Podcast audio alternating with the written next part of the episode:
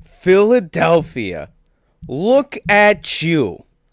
Waking up Wednesday morning, getting ready for the crossing broadcast. Philadelphia Phillies, look at you. Not letting bloggers come to the Iron Pigs banquet? Oink oink. 97.5 The Fanatic. Look at you. A great sports station building a day's worth of programming on the Billy Penn curse. Philadelphia 76ers. Look at you. Crossing the pond to go play a basketball game in a country we declared independence from. Do they eat cheesesteaks there, sir? And finally, No. Adam Lefkoe. Look at you. Stiff arming the crap out of Cordarrelle Patterson in a Bleacher Report video. Now, some people might say that we are underdogs, but that's okay. We've always been underdogs. That's what our city is all about. Need I remind you, Rocky? See our awesome broadcast. Yeah. And that was Russell Joy, aka E Rock, aka Joy on Broad. That was really good, Russ. Your imitations continue to uh, impress. The look at you refrain is just Look at beautiful. you. Look at you.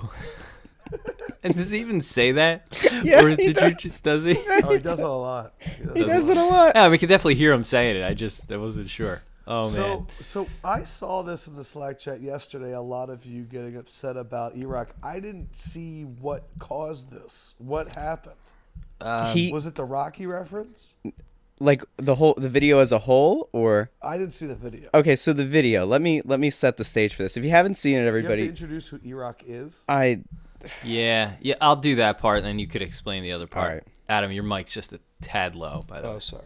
Um, so yeah, for those who don't, I think most people listening to this would know E-Rock, but if they don't, he's he's on Twitter at the Mighty E-Rock, and he he used to work for the Eagles, um, and he, he's become kind of like the Eagles video vlogger, YouTube blog vlogger extraordinaire who uh, you know shit talks with other fan bases. He's sort of like the new age Sean, whatever that guy who wears the pads is. Like E-Rock is like Sean 2.0 for the for Sean the with new an millennium. online account. Yeah. Exactly. So he shows up at um, you know all the when they're broadcasting outside Xfinity, and he holds up the clever sign each game and all that stuff. And they've they have a podcast now and a and the website, and you know so it's fine. Like I ha- I have nothing against him personally, really, but we were just poking fun at him in the Slack chat because he's his videos are a little ridiculous. Like he's he's to somewhere in into his deep thirties, and I think has kids. Like I don't know, he just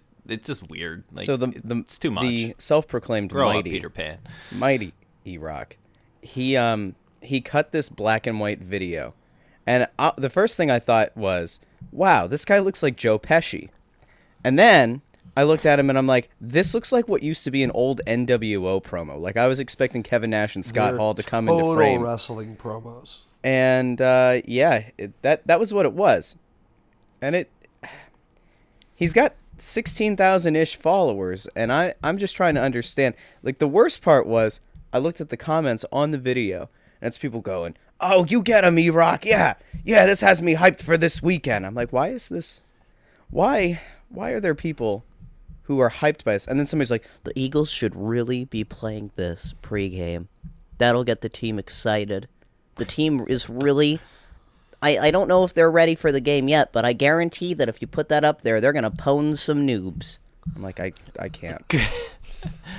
I I think there's like two different. Is it That's bad the- that I kind of like E-Rock's hype videos? Cause it, cause I just take it as a wrestling promo, and the the the position he serves in the Eagles fan base is serving his base, which is He's going to give you exactly what Eagles fans want to hear with no like the, it's not factual, it's just like here's the one fact that you need to know. And this week, I feel like the fact that he brought up Rocky is the reason he upset a lot of people in the Slack chat. Which I- now- He didn't actually say Rocky. He just said like the city has under like the city has an underdog heritage or something. Yeah. See, I think I, think he enjoy it. serves certain. Yeah, I don't think people had a problem with the Rocky thing. I just think people think he's think ridiculous. funny. Um, and he came at me for stealing one of his T-shirts, uh, which like nine people were selling Wentzamania shirts. And Wait, was that were when we were at the uh the No, the fundraiser for the that. Museum of Sport where he showed up wearing a suit, no tie, the shirt unbuttoned like three buttons with a gold chain and sunglasses on? Uh, It's a that good was, look. That was after that. So no, look. he he came he came uh, at he came at me that day, uh, kind of jokingly because I had retweeted one of his. Uh, something he said, and, and like with a collective eye roll, and, and before even come up and saying hello, he sort of like cornered me with that, and then a few months later, it was the he jumped all over me for stealing one of his shirts, which I did not. We just happened to be two different people selling a Wentzamania shirt that, by the way, very few people actually bought. Like, g- go for it. Um, so, but I feel like your point about him serving Eagles fans, he serves certain Eagles fans, and that's what I was going to say. It's like there's so, and the reason we're talking about this because there's like a little bit of a conversation to be had about how crazy like the Philly online community, and when you think about how many people cover the team, and the fact there's two radio stations, and now technically two sports TV stations, and how many of these podcasts, and it's like everybody there's so many lanes. Like what other city has you know the youtube guy who riles up the the hardcore crazies? Like that to me he is not speaking to our audience. Even though we both have podcasts and we're online like that audience is way different than this audience. And and i'm sure the bleeding green audience is way different than this audience. And the 97.5 like there's just so many like little narrow sects of audience. And I think uh, if you look at the mainstream, like like the two radio stations or Comcast, they had always served, even Philly.com, everybody because there weren't that many choices. And I think where they're struggling in some ways, like to, to find identities, and I don't know if there's an answer for this, is it's because you have you know each little niche of the fan base the hardcore the hardcore nuts who are going to travel to games just eat up e-rock stuff. The guys who have like nine to five jobs and you know aren't like living and dying with every single snap i feel like are kind of our audience. Then you have the bleeding green guys who are the analytical guys and stuff like that and it's like you know and, and that leaves all the mainstream sitting at the top sort of trying to pull from each group i don't know it's that's my You mentioned 6 analytics. take. Can I No, can- it is very interesting. Really quick, Kevin Kinkead on the website, for those who didn't read it, um, he wrote a, a pretty deep analytic dive into the Sixers that I got I got a real good rise out of. And I had an even better time on Twitter yesterday. Nice. Yesterday was like the day that I just got frustrated with humanity. And there was a guy who was who like made this snide remark at Kinkead's article being posted on Twitter as um, we know that they have issues with turnovers and, and fouls. It's the offense. We all know it's the offense's fault. And no matter how many correct stats or intelligent arguments you would make, this guy would just keep saying, then why is Golden State so much better? Like they have three or four potential future Hall of Famers. Like that's part of it. And then finally, I said, all right, give me a stat that will will make this case for you. And the guy goes, "Well, very clearly the the offense has gotten worse. It's regressed over time." And I said, "Okay, specifically what?" And he goes, "Scoring, scoring, or shooting." And I and so oh, the I point did you're trying, you, I think people who didn't read Kevin's thing should know what you're talking about here. So Kevin wrote a really good piece about how the Sixers turned the ball, lead the league in turnovers, and his whole point was we shouldn't worry that much because it's part of the way they play. They fire off something like 20 more passes per game than the second place team. I, yeah. I mean, something absurd.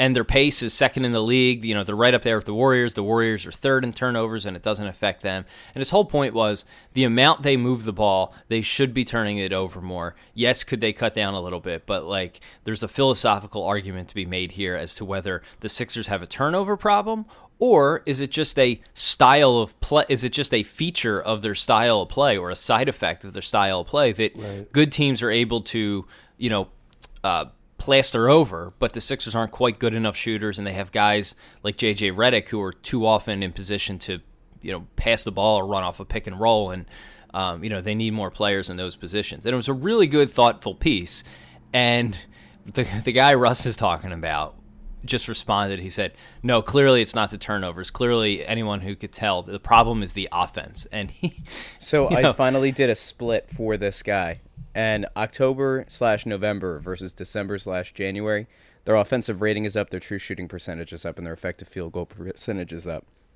The guy went away.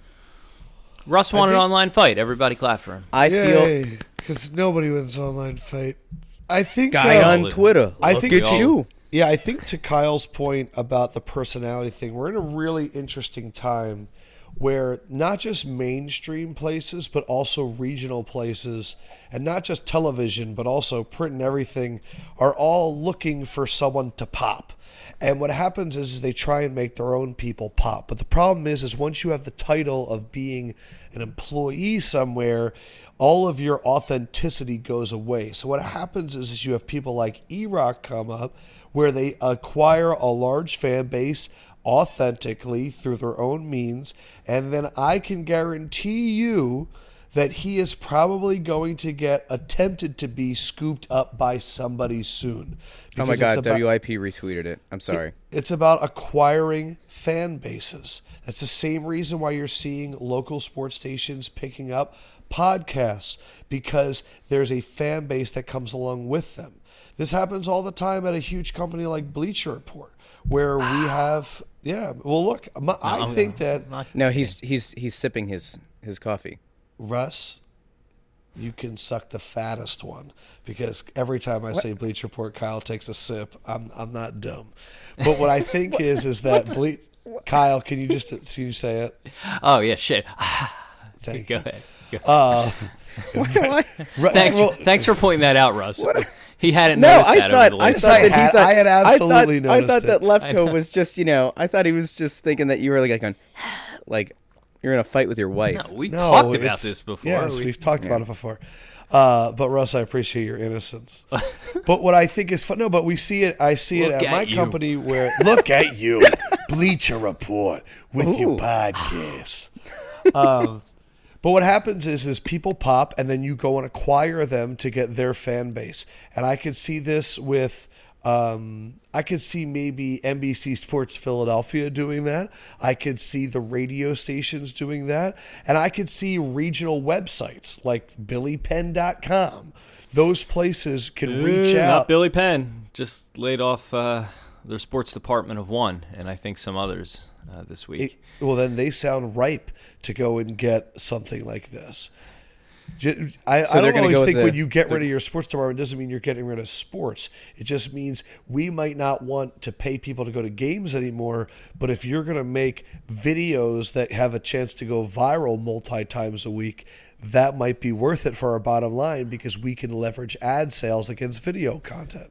Yeah, no, I, I get your point. Uh, I just think Billy Penn is like is not making any money. Um, Yeah, I don't- I I don't, never I don't know how much understood that longer they're even around. But yeah, I, I get your point, and I think um, you know, I mean, E-Rock has done uh, the Fox. You know, I, I've been on been on it too, but he's been on Fox Good Day. But the thing when you uh, you the main some of the mainstream outlets, they don't know how to use those people. So, for instance, and so for instance, when E-Rock was on, I think I remember Mike Jerrick asking him about. So, what do we know about the Eagles' injuries? Like, what do you know? Oh, Right? that's Shit, right. I Yeah, saw that too, and I was like, "Why the fuck would you ask that guy?" That you may have been the guy who made that point I think actually I in the did. Slack. Yeah. And it's like they they're not exa- you you bring this guy on and he just comes into the studio with the label of sports guy or Eagles guy and they're not sure what to do with him. I've I was on a couple years ago during the Flyers playoffs and they're like, "Hey, so what do we know about the game tonight?" I'm like, "You know, I, that's not really me. Like I'm not the I'm not here to break down, you know, a hockey game. I ostensibly was am on for, you know, whatever other reason. But they kind of take people who are like, hey, they're from this little thing, and we'll put them on and ask them the most basic questions, and then I feel like that is partly where things lose authenticity as well. There was a Um, someone retweeted an article yesterday, uh, either from the Outline or the Verge, about Will Smith um, becoming a vlogger, and Oh yeah, and they just got Instagram. Right, and someone was like, "Well, it looks like he," and but he's doing these like highly edited YouTube videos now, like the way so many do. And someone made the point, like, "Well, vlogging just jumped the shark. Like, you know, rest in peace, because now you have celebrities doing what the no names were doing." And one of the points they made in the article, which I thought was really interesting, is typically the people who build up fan bases were ordinary people who made their lives seem interesting and they build up a fan base.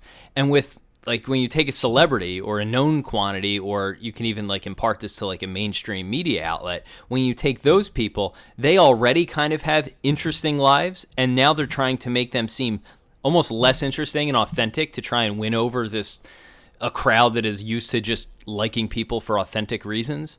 Um, I thought it was an interesting point. Like it's a total. Di- it, it's like you're trying to sell something, sell something to people who are looking for something else. Um, the example I would use is like if you had a, a video of, um, I don't know, whatever reporter, uh, you know, well-known Sports Illustrated reporter walking through the halls of the national championship game, showing you behind the scenes. You'd be like, okay, that's cool. I, you know, I've seen that. There's this stuff online. But if you had like everyday Joe fan or like me, me local blogger who you know doesn't normally get to do that stuff, somehow it's different when it's like the average guy put into these cool situations. Does that I make would- sense? yes, and I would actually like E Rock recommend- doing it would be cool, but like seeing Dave Spadaro do it, you're like, well, yeah, of course Dave has access you're to the tunnel. I would recommend uh, that you guys check out this podcast. It's the last one, the latest one from James Andrew Miller, the guy that wrote the ESPN book, the CAA book, the Saturday Night Live book. But he has a podcast called Origins. And the last one that he put up was about how PTI started. And it's all about how it was like eight people in a room that were in DC that were nowhere near ESPN and they just did weird crap and it worked. And that's the issue that I think happens with all of these outlets picking up a personality like an E-Rock is they try and make them a part of their culture because they want their culture to become cooler instead of just letting these people do their thing. Like if someone like E-Rock got scooped up, the man should not be wearing a shirt and tie and coming into work every day. In fact, I wouldn't even let him in the office. I would just let him do his thing somewhere else. And that's that's something that I've just learned and I would say the same thing too with with Crossing Broad. Like you got to keep it separate. You have to let everyone do their own shit. And sometimes we make these people uh, that are very creative assimilate to a work culture that ruins that. But that's just my last point on on that whole thing. Before another point, we have to remind the people about Carlinos. Yeah, so we should stay away from everything except when we are at our live podcast event tomorrow Agreed. night, th- Thursday night, from 7 to 9 p.m. at uh, Carlino's in Ardmore. Uh, we've been pumping it up. You can find all the details on crossingbroad.com. Um, have a post up from yesterday. There's also an ad there with a link to Carlino's. Long story short is tomorrow night, Thursday, January 11th, 7 to 9, Carlino's in Ardmore. We're going to be doing a live pod. Uh, at least me and Russ are. If there's some sort of like Wi Fi situation, Adam may join us. Uh, we're still trying to figure out if there will be. Um, I hope or, so. Or the logistics of it. Um, there will be a food tasting from the folks at Carlino's uh, from their game day menu, which is what which is the reason they came to us. Carlino's is, is doing fine as a business. They are a well known, established artisan Italian market. But one thing they would like to do is is have sports fans find out about their more casual um, you know, mainstream game day platters, snack food, all that sort of stuff. Like we had a bottle, our bottle swap Friday night. Jeff picked up some meatballs, some cookies, some, I mean, some spreads that I've been eating all week. Um, probably unhealthily amounts of that buffalo cheese dip spread was ridiculous. Um, so that's why they're here. You could taste all those things at our event. Also, one person at the event will get a $500 gift card for a Super Bowl big game platter spread from the folks at Carlino's. $500 worth of food. You can have a very large party with that. Um, if you go to Crossing Look Broad, you can check you. you could check out the game day menu. Um, some of the things on there just look absurdly delicious. Um, I can't do it justice with words. Just go there, look at the pictures they sent us, and then look at their menu and tell me you don't want to try that stuff. You don't want to be entered to win $500. I think we're going to have a local brewery there with beer. Russ, do I have this right? It's not yeah, a coffee La shop, it's a brewery. La Cabra Brewing. Got it. So Out of, uh, I believe, I believe out of Berwyn. out of Berwyn. I did, I did not know? Berwyn. there was Berwyn. I, I go Berwyn, but I also say sure. So I don't know. Uh, anyway, come out tomorrow night. Uh, we'll be there. A good chunk of the Crossing Broad guys will be there. Maybe even E Rock will be there. Uh, By the way, just in case anybody's looking this up, wow. Just in case anybody is looking it up, um, we've been saying Carlino's Market, which it is, but if you use Google Maps, that'll take you to a different location. Uh, the one that it looks like they've been putting out is 2616 East County Line Road. Uh, in Google Maps, that shows up as Carlino's, um, I think it's like artisan purveyor of foods or something like that. yeah, it's their full. So all right, type in so you- Carlino Artisan. Yeah, if Carlino's you Artisan. if you uh, search it in, in Google, it's the one that's two six one six East County Line Road. At least we always- hope. Russ always does. At always least we hope. Yeah, that's where we're going. So um, we hope it's there, but that's where we will be live podcasting from. If you I go to assume one and the lights are off, go to the other one. Yeah, if you go to the one in Westchester, just uh, You're just screwed. Start drinking. Yeah. um. Anyway, that'll be after the 3 p.m. Sixers game, so that'll be cool. Um. So thanks, That's. Carlinos, We'll for have- sponsoring. Well, good stuff to talk about. By the way, speaking of the the Sixers in London, there have been um, I would say some pretty decent quality things put out by NBC Sports Philly, or or maybe it was the Sixers themselves, uh, doing the traditional play on getting the young guys to figure out if something is British or not, and how to say certain things. The highlight, I think, so far of all the videos, and it was one of the first ones they put out, was the word I think it was Broly, and uh, was- Brawley. uh, yeah, and T.J. McConnell and J.J. Redick said that looks like. Does it sound like trolley? And they're like, ah, trolley with your bro, a bro trolley. It's not. Anyway, it's not as good when I say it, but there's some good content out there. Hashtag content. NBC Sports Philly does have a video up today of Marc Zumoff's day one in London, where he's walking around with a selfie stick and talking about it being eight degrees centigrade. we have reached the I don't I don't know if dearth is the right word, but the absolute bottom of the pit of of no sports. In case you can't tell, the Eagles have like I don't know what other Eagles storyline there is to even discuss at this point. I, it's so odd being three days from a playoff game and just being like, just play the damn game already. We've been talking, we've just recycling storylines. Um, the Sixers obviously haven't played because they're in London. Like I just feel like we're in the middle of nothingness, which is why we are, you know, talking about sort of these off the off the wall topics. Can we Um, talk about how great it is that the Sixers didn't have to have the opportunity? Well, I guess they did, but like they didn't draft Lonzo Ball. I have had the best Schadenfreude sitting back and watching the Lakers kind of self-destruct. Yeah. And Kuzma, Kuzma came out in public to defend his coach Luke Walton, who's been under attack by LeVar Ball, who I think is in Lithuania right now with his other two sons, who dropped 29 combined points in their pro debut. Yeah. So, um, This is what I said when in the draft. I said I just didn't want to deal with this shit, and it's it's getting crazy with the Lakers. And if LeVar broke his promise to Magic Johnson, like I I know there's a very small subset of Sixers fans that for some reason think that it would have worked here. If he broke a promise to a Lakers and NBA all-time great in Magic Johnson by saying that he would not be a distraction, if you really think that he would have been more afraid of Bryan Colangelo's collars, you know, good on you. So uh, yeah, I feel like with the Lonzo Ball thing, T- Tim wrote about this on the website yesterday how the Sixers, you know, really did kind of luck out because there was a scenario where Ball winds up here, and you're seeing now that he is just he's so toxic that he's he's going to ruin it, all of his kids' career. It's not even a joke anymore. It's it's just going to happen. Even if uh, Lonzo goes on to have a decent, you know, like a decent career, he's going to ruin a significant m- amount of his upside.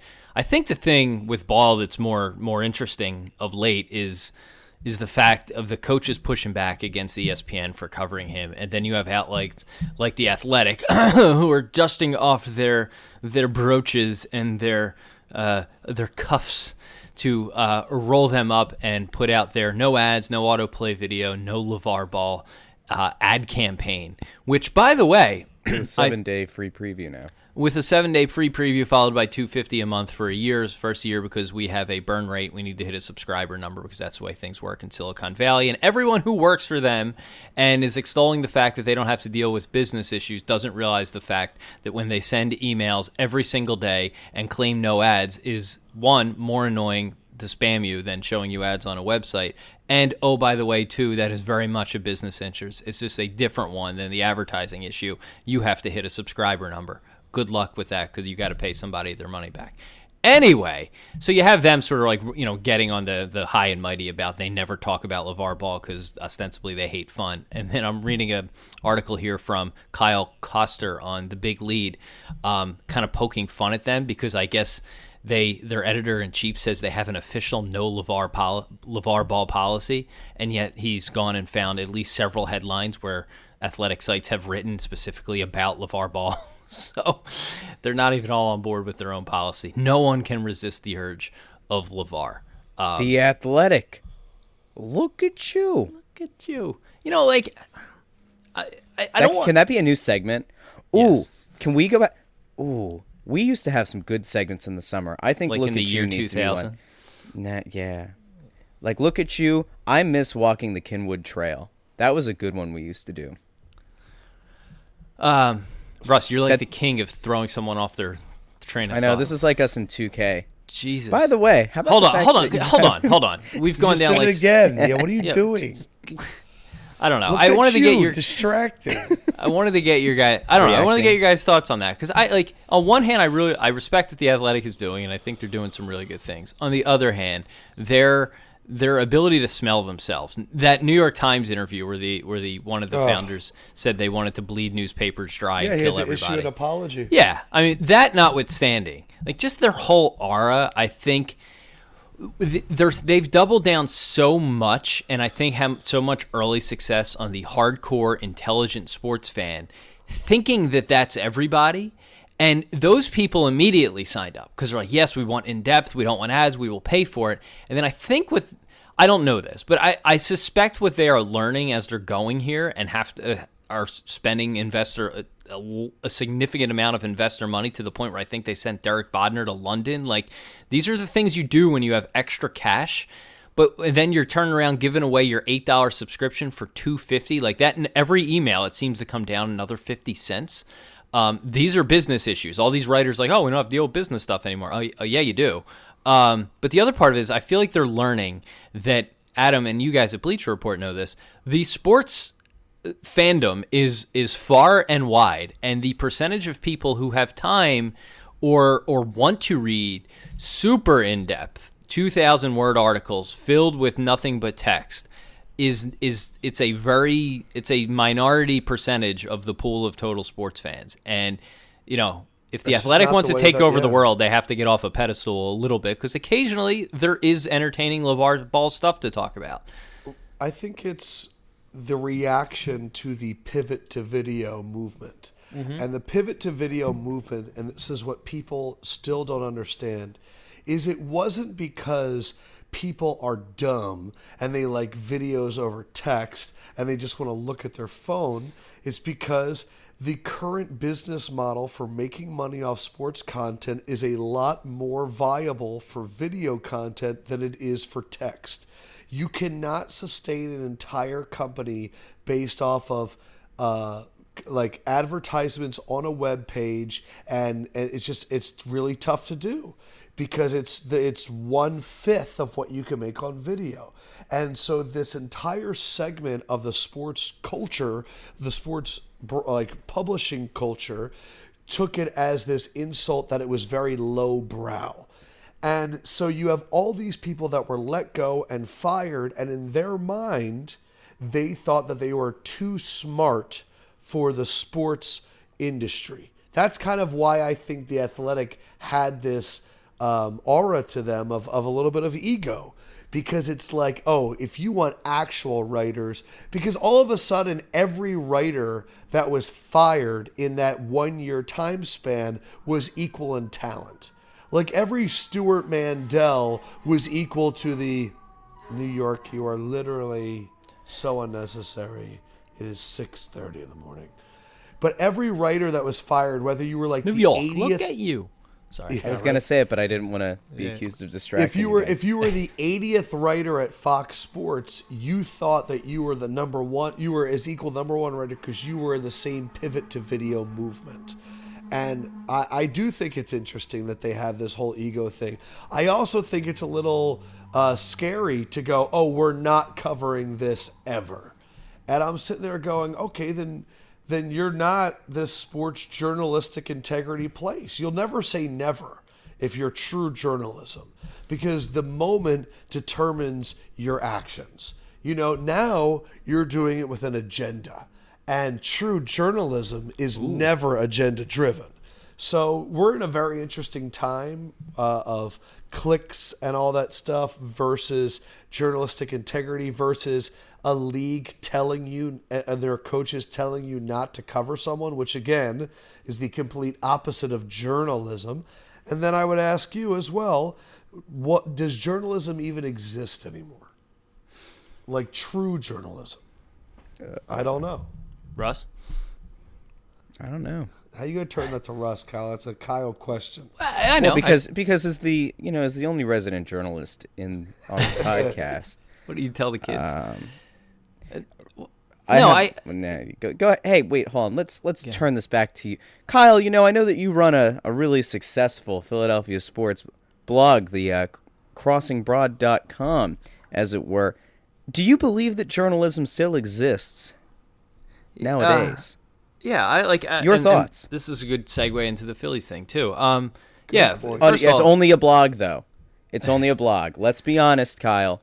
Your blog is not a real sports media site. It's only a blog, said some Uh, old guy at the Phillies. S- Yeah. So, uh, so first, so first, of all, Adam, your point about uh, them hiring, um, like everybody being caught up in this, and when the Athletic hires the local Metro reporter who got caught up in this, and they get hired, and like, oh wow, this person must be great. The Athletic picked them up, and like previously they were churning out high school game copy. Uh, and nothing against them, but I agree with you. Everyone is sort of painted with the same brush the minute like they, they get hired by the Athletic. Um, and they're, by the way, going to be the first to go. Like they, they've let go of people in Chicago. I know for a fact because they weren't hitting their their numbers, and they had two guys covering the basketball team, and they let one of them go. So they're not above this stuff either. Um, yeah, but so I, I don't to answer the question. Yeah, I think people just have to change what their definition is, and this is such a huge this is such a huge topic because it's not just about sports, and obviously there's you know with all the Trump and then the political reporting and, and real news and fake news and all that. It's just it's just different. People have to understand, and, and old school people have to get over the fact that, you know, journalism can come in many shapes and forms. It doesn't have to come with like an inkwell pen and, and ink stains and all that. Like someone could take out their phone and do YouTube reports. And if they are getting information and verifying it and bringing it to people, then that's journalism. Or if someone is writing a blog, or if someone is is doing a podcast where they, you know, in, uh, takes the Serial podcast for example, was that journalism? Yeah, kind of, but it, it didn't look like anything anyone had ever seen before. So I think on one hand, people have to get over that. I think on the other hand, the the wave of of new media people also have to understand that there are norms um, that have made journalism like necessary. So like obviously you have Breitbart and places like that that have their their uh, opinions and stuff and stuff like that. But a no of- Steve Bannon. Right, right, but no Steve Bam, no Bam Bam anymore. But then there's people, you know, like like us, like you know, I would say Kevin has classed up our joint a little bit. Like he has got his presence and the fact that he's kind of very measured in the way he covers the Sixers, and he's not afraid afraid to take shots or whatever. And his style's different than mine, but he has kind of gotten me sometimes double thinking before I just take like a punch, a, an over the top shot. Um, you know, so I think the new media can also learn to clean up its act, and you know, you may have an audience and you may entertain them and you may typically inform them, but occasionally there are times where you know, subscribing to old norms of, of you know double and triple verifying things and really being measured about not not that you can't be colorful, but really like picking your spots where you go after something when you you're there's true you're truly informed about what it is you're going after and you're not just yelling at something to yell at something. Um, you know, so I don't think it's dead. I just think it's different, and people want to declare that it's dead. And um, a big reason for that is is is I think you know one there's these niche audiences that we talked about earlier, but there's also the whole you know what makes money and kind of what makes money isn't always great journalism, but that's always been the case. The problem is in newspapers, people used to have to buy the newspapers. They wanted to read the sports and the comics and get the TV listings. Um, but now that's not the case, and you're seeing people are buying the you know whatever online version of those entertainment things are. Uh, that's where their attention is spent, and it makes it re- it makes the news things really hard to to exist. Um, The Well, Phil's gotta- topic. Yeah, Yeah, go so ahead. what's happening with the Phil's? I gotta Phils? Well, do you want to say anything else, Russ? It's worldwide genocide. Um, really quick. Someone tweeted John, me worldwide genocide the other day, and I Yeah. respected that. Um, John Kincade was on Eliot Shorr-Parks' podcast, um, and like John. I guess, yeah. Well, John, for those who don't know, Philadelphian who now lives and hosts a, uh, a radio show in Atlanta, and occasionally comes back. He was actually on Kevin Kinkead's soccer podcast before talking about Atlanta United. But I John he- Kincade I wonder if he on. would love to be back here. I don't know. I think that was a question he's been asked a bunch, and he and he's said no. Um, Kincade, John Kincade, was on Eliot Shorr-Parks' podcast, and when talking about the matchup, he said that Jim Schwartz versus Sarkisian, the um, offensive coordinator of the Falcons, is like an adult competing against a child, and said that Sarkisian has managed to turn that offense from an Audi A8 into a van. I don't know if that gets me hyped or not, but what does get me hyped is thinking of the live pod at Carlino's tomorrow, 7 to 9 p.m. Can't wait to see everybody there. Back to the Phillies. See ya, bro. I bet you Adam will have a follow up on that uh, on that Kyle Shanahan take. But uh, Of course. but uh, yeah, so the the Phils thing, real quick, um, for for those who don't know, and this is a little bit self serving, but I think it really uh, fits into everything we've just talked about. So Adam, they um, put out a the Iron Pigs are having an off season event at the Sands Event Center in Bethlehem, Pennsylvania. And Gabe Kapler and Nick Williams, a couple other people are going to be there, but uh, Kapler's obviously the one who stands out. Uh, and this was a media invite that went out. The folks over at the Good Fight uh, got the invite, and they noticed there was a line that said all working media will be able to attend, show up at this time, all that stuff. The working media line had an asterisk next to it, and at the bottom it said, uh, "At the direction of the Phillies, um, no bloggers will be allowed to attend this event." and uh, you know those those guys dug in on it, and then I dug in on it, and ah, like I'm not sure what the Phils are doing. Um, and Well, it's also, what the fuck is a blog anymore? if that that is the the argument. It's not that they don't want to get into semantics. They're going to lose because you have a website, not a blog, technically. And what is Billy Penn? And what is what is Right. the Athletic? Right? And you know, it's they are still. And the interest, the reason it's so interesting is because last year, um, Leslie Gudel did a bunch of stuff for our site, and she might again this year. And at the time, I said, "Hey, this would be cool." But just so you know, before we even try and do this, the Phillies hate me. Like, like won't even. I can't even get on their email distribution list. Every other team around here, you could get on the email distribution list or get a response from someone. And for years, like the Phils, it was like we didn't exist, even though I knew they, you know, they kind of actively disliked what we did. So she met with them, and it just so happened that last year they had a, an organizational shift where they decided we are going to embrace um, new media. And they were not only open to the idea, I think they were excited about the idea because it allowed them to um, work with a blog like us without maybe, you know, kind of dip their toe into that water because, you know, Leslie would be there, repres you know, on on our behalf and not, you know, me Right. right? Or not, you know, some kid or something like that.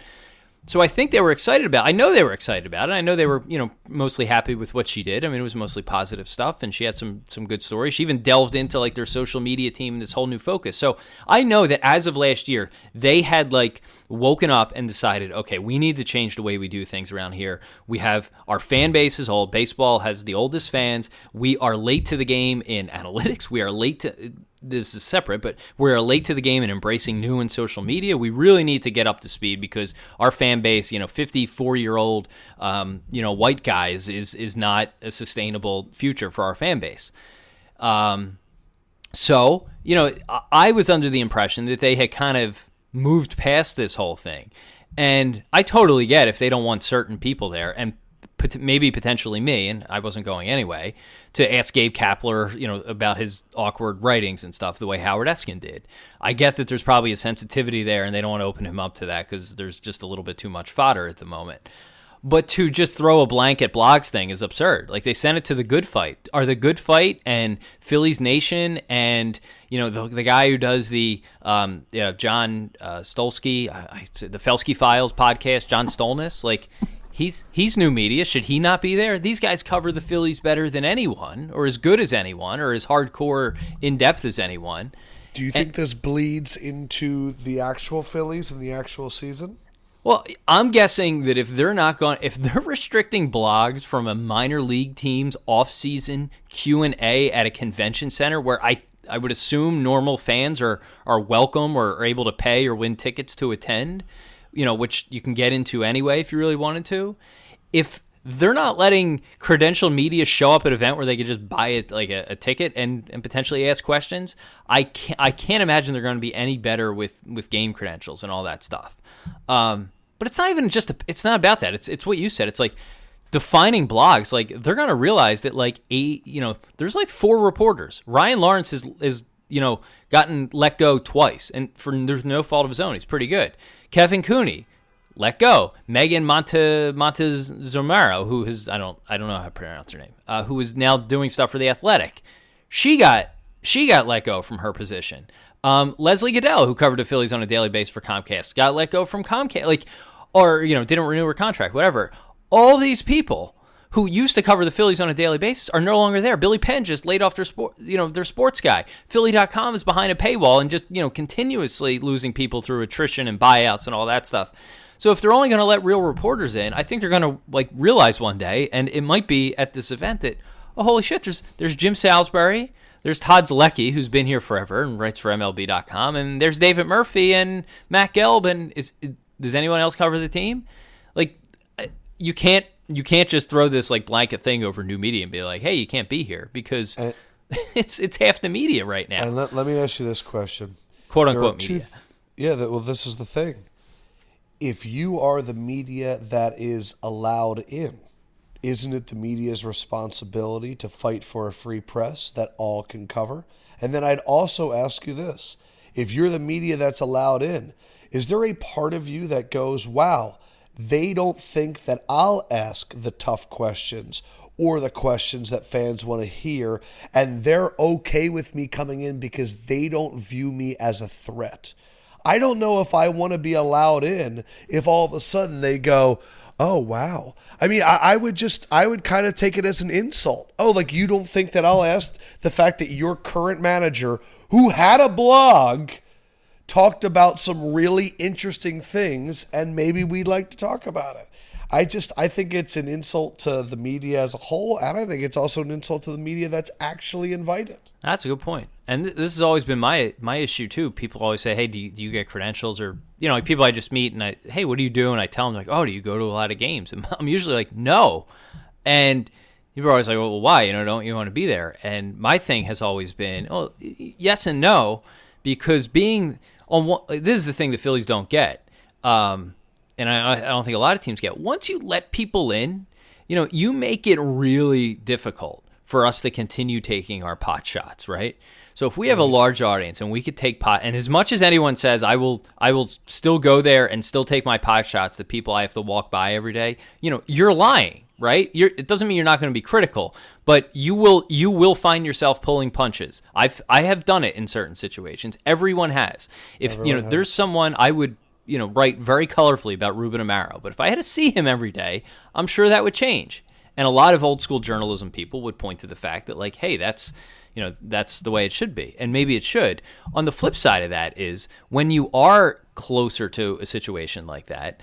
Um, you know, you do begin to get you know, kind of brought into the their corralling of the media, and it kind of stomps on your creativity. So from from my standpoint, like we have Kevin down at the Sixers and and Anthony at the Flyers, but from my standpoint, I personally, literally, do like to stay away because it. I think there's so much there's so much information out there, and you are able to talk to people a lot of times without being in places where you can have an informed opinion, but still be kind of loose and free to say what you want what you want because you don't have to worry about them stopping your access. So there's there's arguments on both sides of that. But yeah, I, w- I would agree with you. I think you know the people who do get invited, it's like well, you know, uh, do they just think like I'm of no threat, or am I just like such a you know color a rose colored glasses guy that you know whatever. And I guess my counter to that whole thing would be the person, you know, the thing, the question they were afraid of was asked by Howard Eskin about the coconut Right. oil, right? And you have people like that who are, is I guess, as mainstream as it gets, but they're they're more clowns than anybody, you know. Yes. And like, because you know why? Because they are everyone's trying to be a website or a blog. And everyone's trying to reach those younger audiences.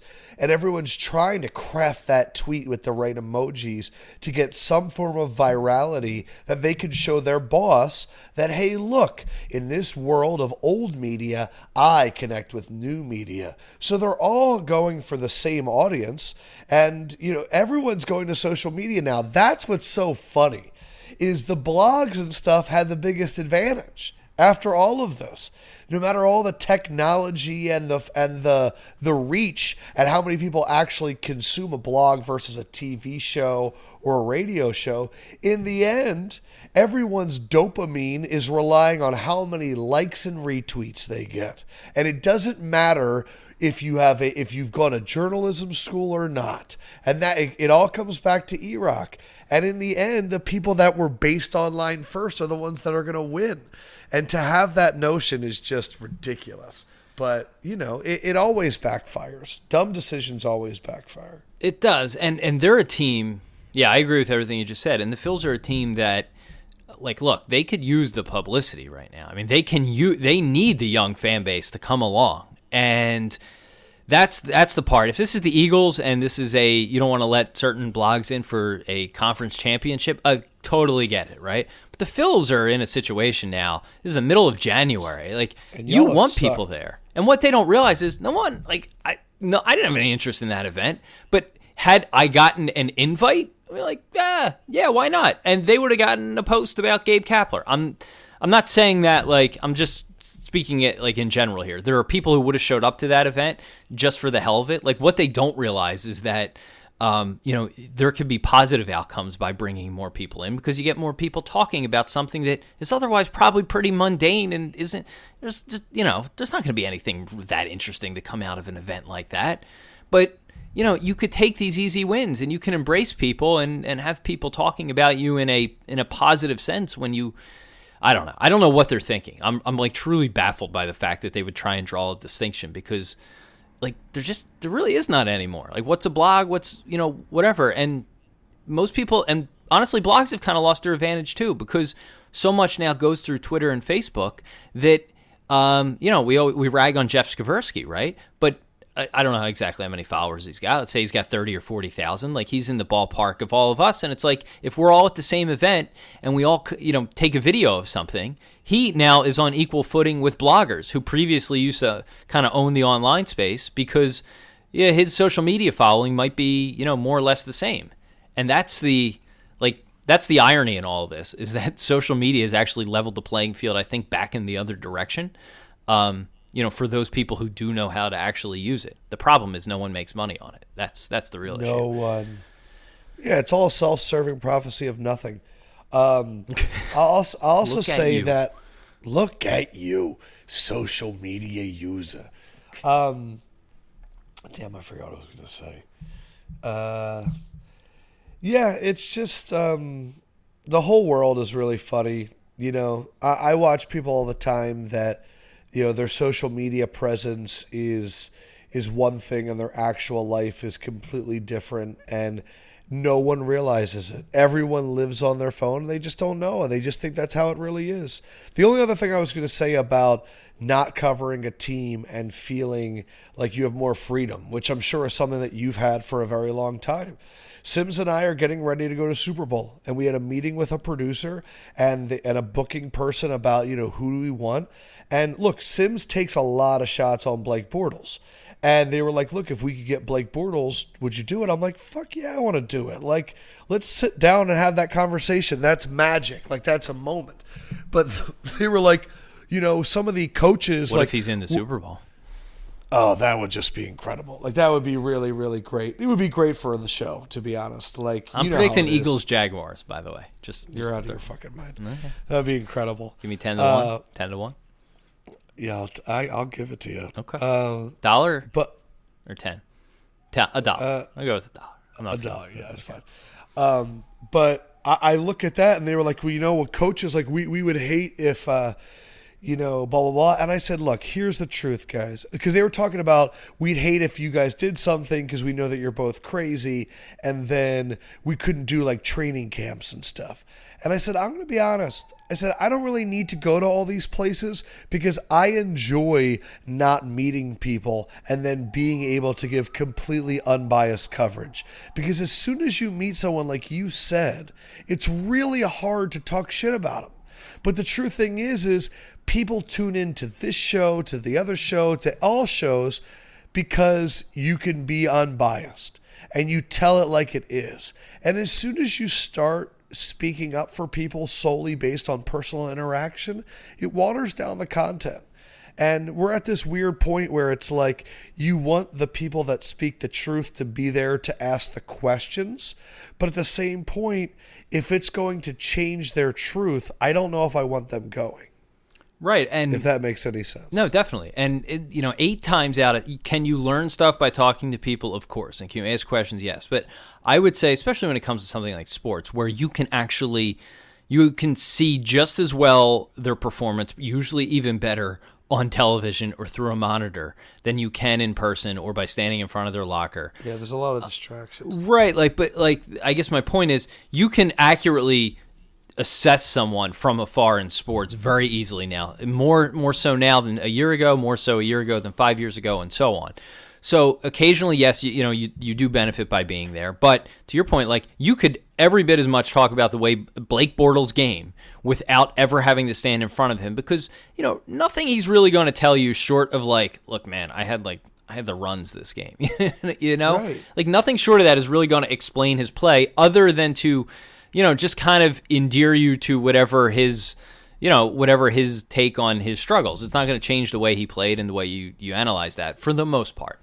Um, so yeah, I'm with you. Like you can actually do this. People are like, well, you have to be there. Well, you, you don't, especially in sports, because you could talk about those things and and get a better view otherwise. I'm surprised they would be afraid of you guys. Like, doesn't Sims do Sunday night football stuff? Like, it's not like Oh, yeah. he doesn't have No. access. That's Yeah, but it's it's more like um like we just we we just you know we we act like a coach. Our whole thing is the eye in the sky doesn't lie. So if you go out there and you play like shit, we're gonna say that you play like shit. And we we have heard in the past that like like certain coaches listen to a lot of the podcasts and um, kind of have certain reactions and uh, they turn like we they we've asked for certain players and it's turned down and we're like all right it's fine like no big deal. We don't really care. Like I don't need like I've always said this I'd rather talk to the guy that I do a podcast with for 15 minutes than interview someone for 15 minutes because I know the 15 minutes with the guy I do a podcast with is going to be entertaining. I can't guarantee that with an interview. A lot of people suck at being interviewed. And I'd say to people that are like, oh, but you need the press there because maybe you're missing the stories on these athletes' personalities and how great they are. And then I'd say, okay, well, I would like you to look at the Sixers and I'd like you to look at how with social media, the true personalities will always rise. Like Joel Embiid. I mean, it's just, I don't, I don't know if you need to go deep, deep. Like, it's just, Markelle. it, it, Gr- Markelle yeah, Fultz Fultz is, is on social media all the time. right, his too. his live Instagram or Snapchat. I guess it was Instagram last night. Uh, they're in London, and you're not going to get anything more real than him trying to do a live thing and Joel Embiid in the background asking where the hose are at. Send hose. Like, you know, that's the thing people don't get is you know, and the the the media, the the old school media people hate this because they think the real the real answer lies in the you know the very staged, not staged, but very you know controlled press conferences and scrums. No, the reality lies in when you see these guys and they take out their phone and they're sh- they're hanging out shooting the shit, and you see Embiid and Fultz walking around the King of Prussia Mall doing an Instagram live, and Fultz is carrying a bag of Auntie Anne's. You're like, dude, stop eating that shit, right? oh, it's unbelievable. Like, and you hear Embiid asking for the hose. Like, though, that's the real guy. Um, and they don't they don't appreciate that fact and they hate it because there's nothing they can do about it. Um, yeah, I don't know. I thought that was funny. Yeah, no, and I think to that same point, like, why would a team like the Iron Pigs turn away any coverage? They didn't. They made it clear that at Oh, the okay. request of the Phillies, which is Okay. which is you know like throwing them under the bus. I'm not sure they realized they would get out the way it did, but yet it did. Um, should we talk about Amerigas real quick and, and propane and propane accessories? Of course. So we have a few days left. Um, coming up here on January 14th, today's the 10th, we are going to be giving away the, or announcing the winner of the $500 tailgating prize uh, from Amerigas. Uh, Amerigas is the nation's number one propane provider, available at over 55,000 locations. Locally, uh, you can find their, their tanks at Home Depot and 7 Eleven. I'm sure among others, but I know for sure those places. Um, they want to power, I confidently say, every tailgate in America. They are uh, gonna, we are gonna choose the winner of our contest, which will give away to someone a a free grill, uh, a free portable heat lamp, like uh, that you put on a tabletop, kind of a miniature version of those ones you would see outside a bar two tailgating chairs with rain slash sun shields, um, a hose to hook it all together, and two hundred dollars worth of Crossing Broad store apparel. Uh, all good for uh, over five hundred dollars worth of stuff.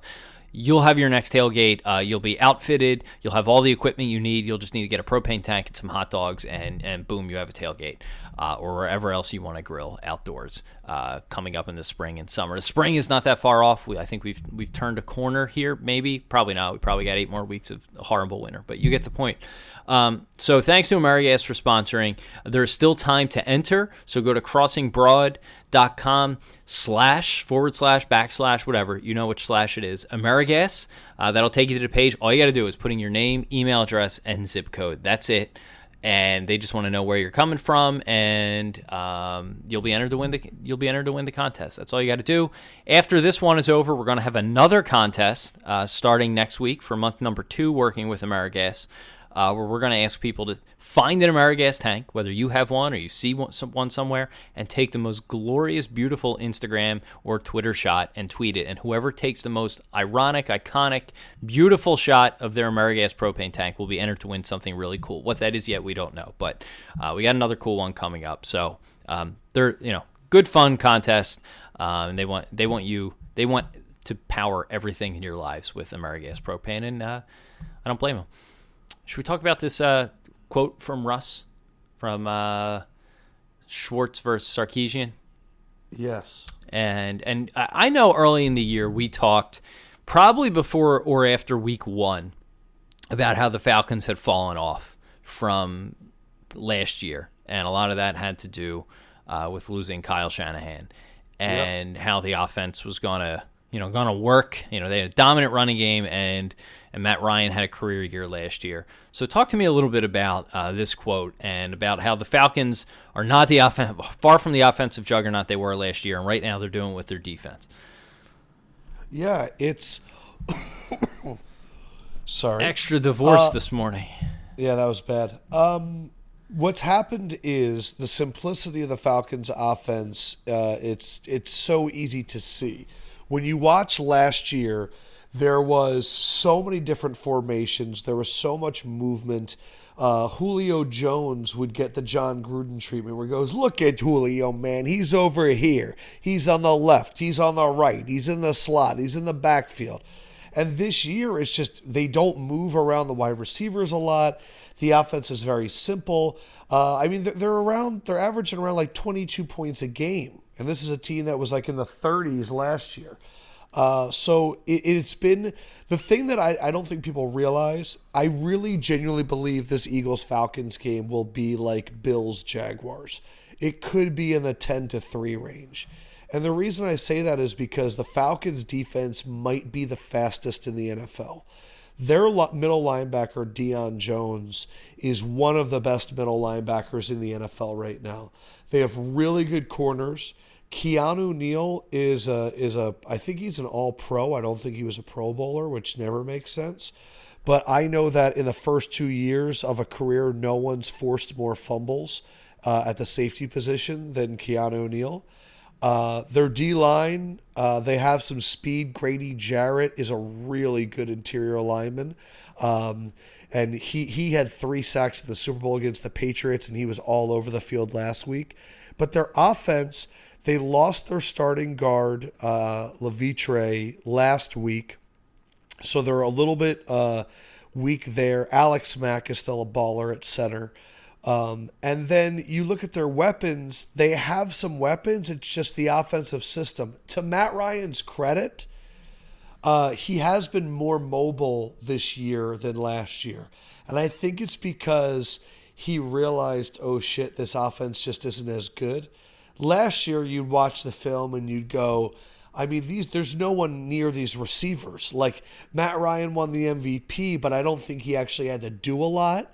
I think Matt Ryan is actually more impressive this year than he was in his MVP season, if that makes any sense, because he's kind of having to do it all by himself. So Matt Ryan's gonna, excuse me, have to get on the run and move against an Eagles defense where I think the Rams defense we got very excited about, but they're a little bit smaller because, excuse me, I'm gonna take a sip.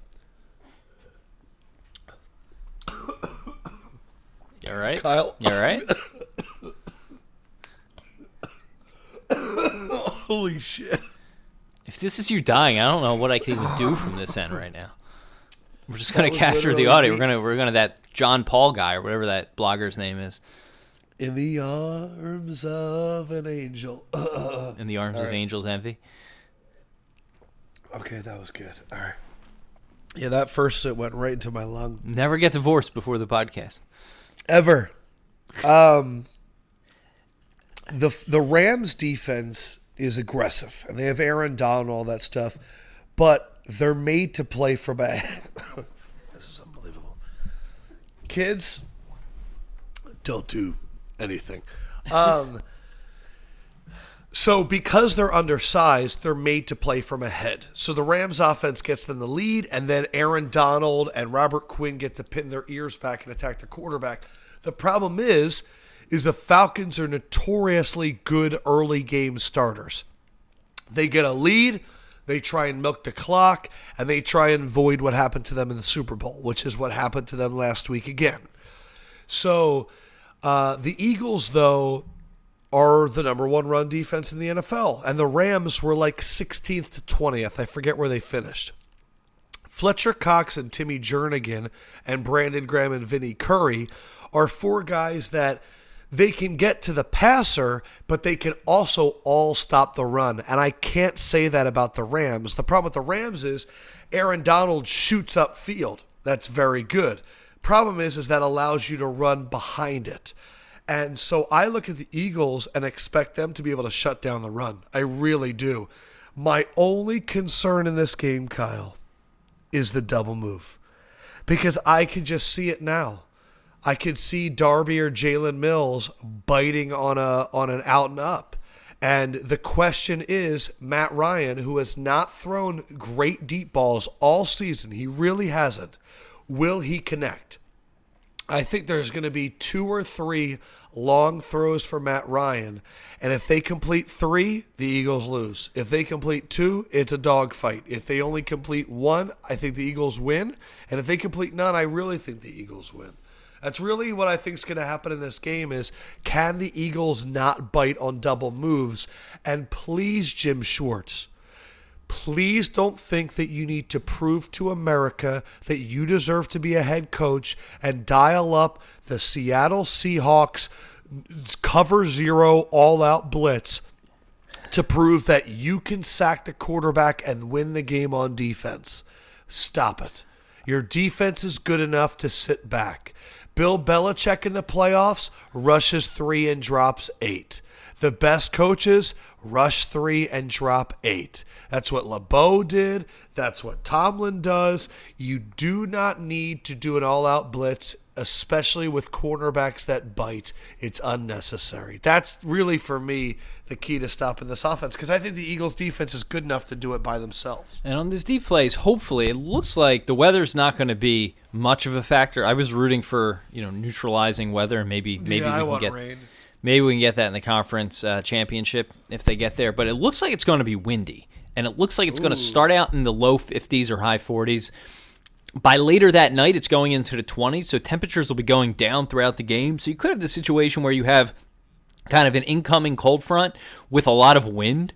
And I, honestly, I don't know if that works in the Eagles' favor because you know it's going to impact the Falcons' deep game and, and certainly the you know the the occasional long um, you know Julio Jones or Sanu ball. On the other hand, you got Nick Foles thrown into the wind, and yeah, you know I could just I just see him throwing like those out routes and the ball just getting blown back into a uh, into a, the waiting arms of a corner. The saddest thing about Foles is that He's boring. Um, he get he throws like a really shitty pass and then there's that moment where he like looks to the bench and it looks like with his eyes he's saying i'm sorry like he looks sad like a dog who peed on the couch. yeah like he just he looks like look i'm just i, I just I, I didn't have it there and i think he's somewhere between executing in the red zone against the giants and what we've seen the two weeks after that um, the Falcons are going to be tough, but you beat the Falcons by pounding the rock. And Kyle, there was one running back in the regular season that ran for over 100 yards against the Falcons. Only one. And you know who it was? Jay Ajayi. Jay Ajayi.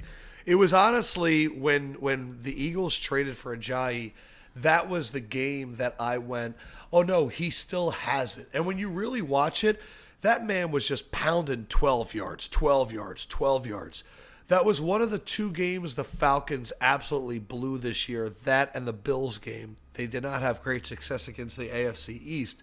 And in both games, the Falcons were up 17 and the other team just ran the ball the entire second half. And that's the advice that I would give to the Eagles coaching staff would be Doug, you just watched your other your your former head coach Andy Reid run the ball 11 times with Kareem Hunt and throw a lot and get away from it. Pound the rock. This is a defense that is fast and Nick Foles will be in trouble. Just they're going to cover everything well and the Eagles uh, their their wide receivers are all slow enough that they're going to get covered. Pound the fucking rock, control the flow, keep the Falcons offense off the field and ruin their flow, and run the ball. Corey Clement, Jay Ajayi, and then LeGarrette Blunt in the second half. So it sounds. I mean, I, I'm usually I usually argue against the the pound the rock mantra because I think you know I think to truly be successful, regardless of who the quarterback, this particular offense, this team, this coach, they want to. You know, they're built to throw the ball. Um, but I, I kind of tend to, I kind of tend to agree with you for this game, um, because you know, let's face it, the Falcons do have a, a, a better weapons on offense. Without Carson Wentz, you know, the Falcons still have a better offense, even though it wasn't what it used Yeah. to be. They have they have more weapons. They're more established. I think there's more they can do to hurt you. Um, both teams have a good defense, so if you're playing at home, you know, let's use that to our advantage. Let's just try and win a slugfest. I think the Eagles are, are probably better equipped to do so. I mean, the running defense is is elite.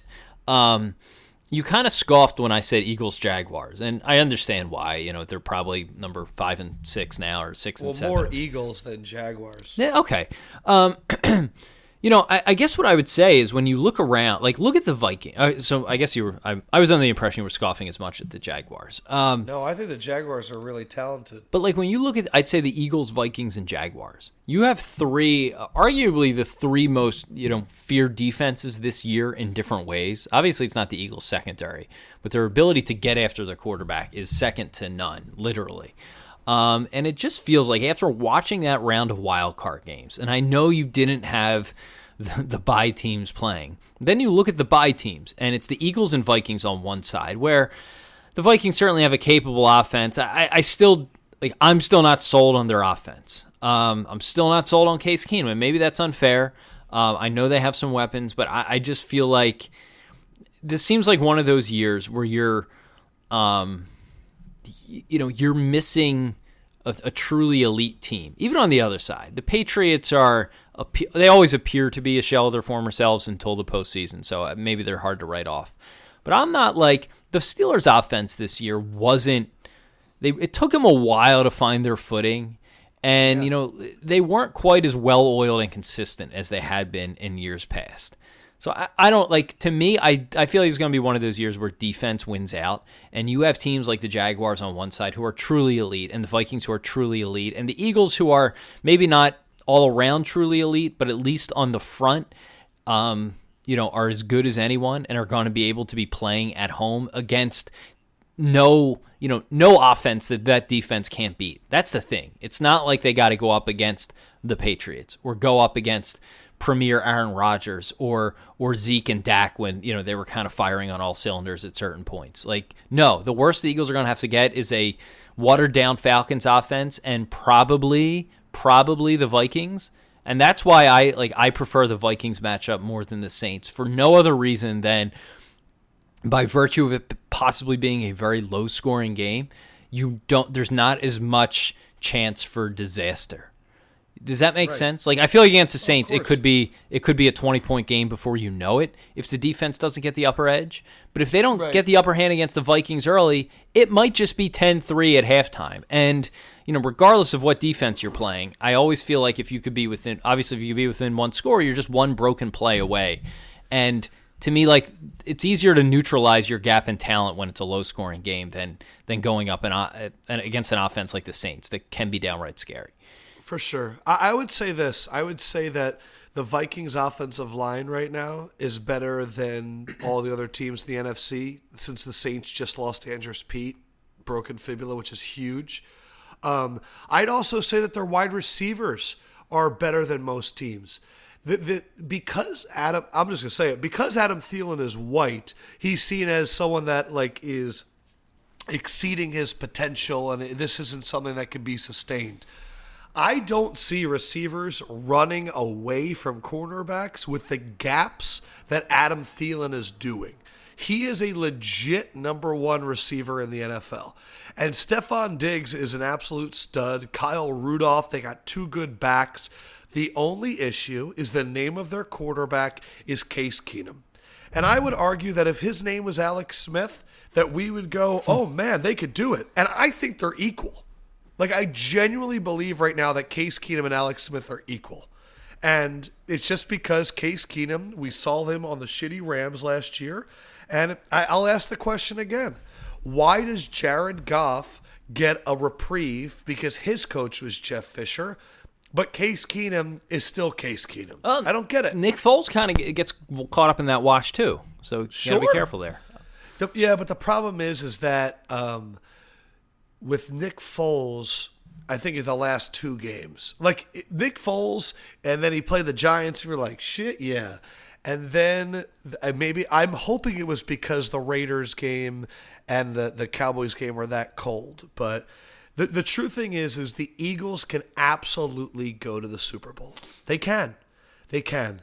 The problem is is that a lot of us are still recuperating from losing Carson, and um, there's there's the pendulum swings so hard from they have no fucking chance to. Are you kidding me? They have home field advantage. The Falcons are a very good team for the Eagles to play because it's going to be very close.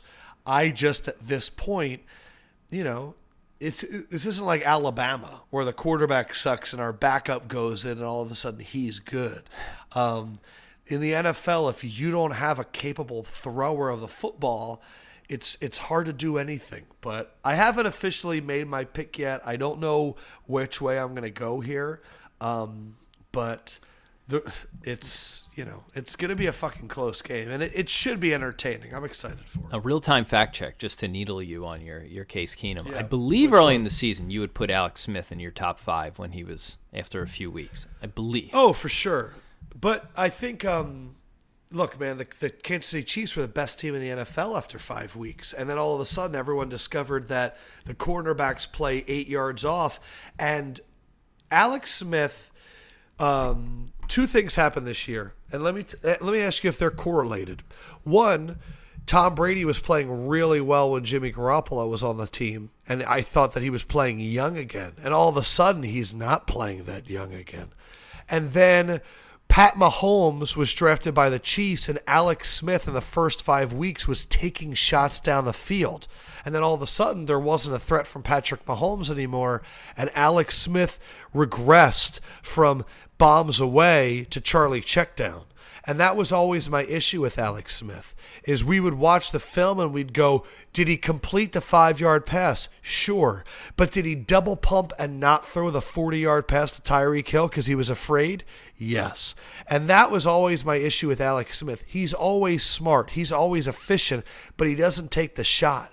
And I would say Look at anyone. Like, go look at the Case Keenum footage from Thanksgiving when he stood in the pocket against the Lions and absolutely threw a perfect 30 yard frozen rope in the end zone.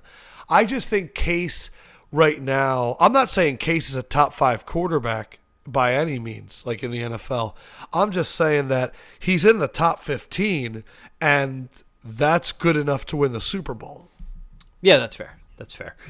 Um, like Blake Bortles is not in the top 15. Nick Foles is not in the top 15. But the other quarterbacks that are alive right now are Ben, Brees, uh, Ryan, um, Brady. Brady. Mariota. They're all Mariota. Mariota's right on that 15 too. Like I would uh, I have been such a Mariota hater for so long and I declared after that wild card game, I'm not going to hate on him again because. But the thing that always frustrates me, Kyle, is when you draft Marcus Mariota, you sold me on the fact that his running ability is part of his uh, his deadliness, and he did. He never fucking ran. And then the last two weeks, he ran 10 times against Jacksonville for 60 or 80. And then he ran eight times for 50 against Kansas City. And I went, see, this is the Mariota that I can get behind. You know, and that that would be the same thing I'd say about Blake Bortles. We said on, our, on the last show we just did, Blake Bortles needs to be a wildcat running back.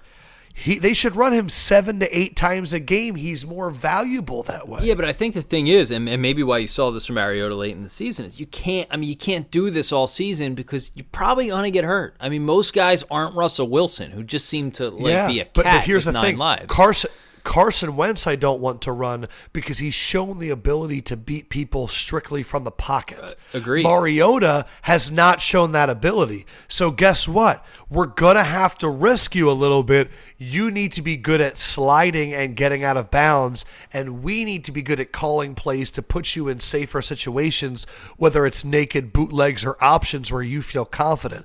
But Mariota, in my mind, has not shown the ability to beat teams from the pocket. So if you go to, like, I'll be honest, that was my issue with Donovan McNabb for the second half of his career. And I think that's the issue of a lot of people. Is McNabb wanted to prove to everybody that he was a pocket passer, and we all kind of knew that the reason McNabb had success from the pocket early on is because teams felt the need to spy, making it 11 on 10 because they were afraid of his running ability. And as soon as he stopped running, it was like you're an average quarterback with Andy Reid's scheme. And so I I put Mariota in that world. I it still upsets me it sets me that Donovan McNabb took those Rush Limbaugh comments to heart and he stopped running. It really did.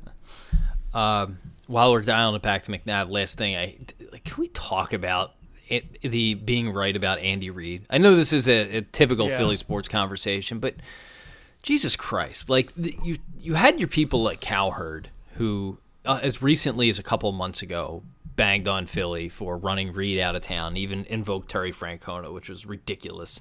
Even invoked Jay Wright, which is probably more ridiculous. Um, you know, because the amount of people who actually cared in Philly, like there were some Nova people who wanted to run Jay Wright out, not Philly at large. Philly at large actually embraced him, but um, like I don't know. I don't know what to say about Andy Reid. Every year, every year, and you saw it after the Patriots game earlier this season. Oh, he's an offensive genius. This guy's a genius. He's one of the best coaches in the NFL. He doesn't get his due just because he hasn't won the big one. And yet, every year, like clockwork, he does something in the playoffs or something at some point in the regular season. They get people to remember. Oh yeah, that's Andy. He he he turns the stone I don't know if it's big moments, but in certain situations, he just turns to stone and does something so, so inexcusable or manages to blow a lead. I mean, what is he? What is he like? One and seven in his last eight playoff games, something like that. Yeah, so my, I'm so torn on this because I think it's like to go to Jay Wright evaluating college basketball coaches on national championships. Like there was a time when Bill Self was a shitty coach because he couldn't get out of the second round, and I, think, he is the a N- shitty coach, but okay. I, I think he's really good. Uh, maybe it's because my dad used to have Bill Self coaching tapes that we would watch when we were younger. Um, I'm not even kidding. I learned the diamond in one press from Bill Self. Did he show you how to put on your hair? No, never mind. Go Oh, ahead. that that toupee is definitely real. Um, but I I look at at that and I go, why? Like if a coach is constantly having good regular seasons, I find the NCAA tournament to be a tough arbiter of whether or not you're a great coach because crazy stuff happens in the tournament, and it's just funny how we forget 35 games of coaching for a six game tournament. You know, like I've just oh, like if you're winning uh, Big Ten or Big Twelve championships, so I look at Andy Reid and I go, I'm torn because I do believe he's a very good coach because there are really only a handful of coaches that have sustained the success that he has. But I will say that it's tough when you think about the Andrew Luck coming back from 28 points in the playoffs four years ago. When you think about this past year, th- this game that just happened where you're up 21 to 3 at halftime, uh, all of the Eagles games. And then you think about the All Patriots games Just with the every clock, single like one. all, well, all of the the NFC Championship games that ended like that. But like it's tough too because I look at this Titans game and I go, the Titans started the second half with an eight, a- excuse me, an eight and a half minute drive that ended on fourth down with a quarterback catching his own pass. And all the momentum shifted. And then you go out there and you run three plays and, and you put it back, and then the Titans do another drive. And it's like Andy reads the offense. You know, what the defense could have stopped. Like Derrick Henry had 151 of his 156 rushing yards in the second half. Andy Reid coaches the offense. And but then again, if I'm a Chiefs fan and the guy that he turned the play calling over to at the end of the year, Matt Nagy, that you're all excited about, he becomes the head coach of the Bears, and you're sitting there yet again with Andy Reid and another crippling playoff loss. And it wouldn't even register in like the top three disappointing Reid playoff losses. and it's hard to, to look at him and go, I feel good about this. I will say, Patrick Mahomes is a fucking freak. And I'm so excited to watch him for Chiefs fans. But from an Andy Reid perspective, yeah, it, it's a really hard career to evaluate. And but still, regardless of the situ, you know, the situation, they had a lead almost from jump in that game. And again, like I know it's an easy storyline, but to have Hunt come out of that with eleven touches, eleven runs when you're up more than one score for a, a majority of the game, like it's inexcusable. It's inexcusable. It really is. Wow. And I mean, This is it's not like it's easy to bang on the run thing. And I, I don't have as much of an issue with the run pass breakdown when they win or neither do I. But when you're up more than one score and you come out of that game throwing 30 to 13 or whatever it, it worked out to be, somewhere in that range. It's it's it's just maddening. And the thing like I I have a little bit I'll take a little bit of issue with your basketball analogy, with your tournament analogy, only because the random nature in, in terms of like random sporting events the ncaa tournament's got to be up there with and then the mlb playoffs. Um, you know baseball is such a sport that the, the cream rises over long sample sizes and especially those five game wild card series. Football's different. Football's a sport where it's a little bit it's and basketball to, to be fair but football of all the sports is the most predictable in terms of you know talent and like you can really look at two teams in a specific matchup and look at the Vegas line and really get a sense for what should or could happen more than any other sport. Hockey and baseball are have the most variance because a hot goalie or a, a good pitching outing can negate everything else. Basketball is a little bit unique, and you know the NBA is kind of predictive, you know, predictable. You know, the eighth place seed is is not going to beat the Warriors over the course of seven games, But the NCAA tournament is weird because you have teams who have never seen each other, and it's a do or, it's a one do or die game, and you're playing. You, you got to rattle off six wins. Um, you know the NFL playoffs are different. Like I get that it's do or die, but it, it's a sport. I don't know. Like you see these teams, you have books on these teams. You're playing teams in your conference. The amount of times things just go completely haywire for Andy Reid is is beyond the point of sort of like fluke at this point. And while I agree with you, this wasn't one of his top three worst playoff losses, yeah. which is saying a lot considering you blew an 18 point lead at home in the playoffs. Yeah. Um, that you know that to me tells the story right there. But it's it's just incredible how his teams. There always seems to be an excuse. You know, Joe Jurevicius, and you got this, and you got that, and like you run into a hot Kurt Warner in 2008. Like you know, it's just there's always something but my God, like his inability to to just like it just seems to cripple in the moment. I, I like I feel like we're going back ten years and talking about this stuff, but I don't know. Like I, and this is what I you know this is I impart my fears about Reid onto Doug Pederson that there's going to be a moment. And Doug, it's not the clock stuff. He seems to have a handle on the clock, but he has shown at least in a few circumstances thus far that he has that same sort of Andy Reid bug where you just make a weird decision in a pivotal moment in the game. Uh, that's you know like that's sort of I'm just imparting that fear on Pederson. But my God, Andy yeah. Reid, like I'm so glad the nation is finally, and this you know happened a couple years ago, finally seeing okay, we get we get Philly's angst here. We get why they ran him out of town because he just seemed to yeah. come up small in every big situation. And to Everyone. that, to end that, I have a really good friend at work uh, that's a Kansas City Chiefs fan. And I, I just came into the office on Monday and I sat at his desk and he turns to me and he goes, I understand why you felt that way about Andy Reid for so long. And it it made me feel kind of good because like you and like a lot of Eagles fans, I felt pretty fucking dumb going through the Chip Kelly stuff and the beginning of Pederson and watching Andy Reid do this and hearing national pundits kind of just heap dirt onto the funeral that was Philly's common sense that we would run someone like this out of town. And to have a Chiefs fan look at me and go, I get it now. It it it was kind of cathartic. I got to be honest. There you go. I think that's a good place to end. Yep. Uh, at at Crossing Broad, at Joy on Broad. I am at Adam Lefkoe. Thursday night, uh, it is going to be at Carlino's. Uh, check it out. We're going to be doing a live show. What time should they get there, Kyle?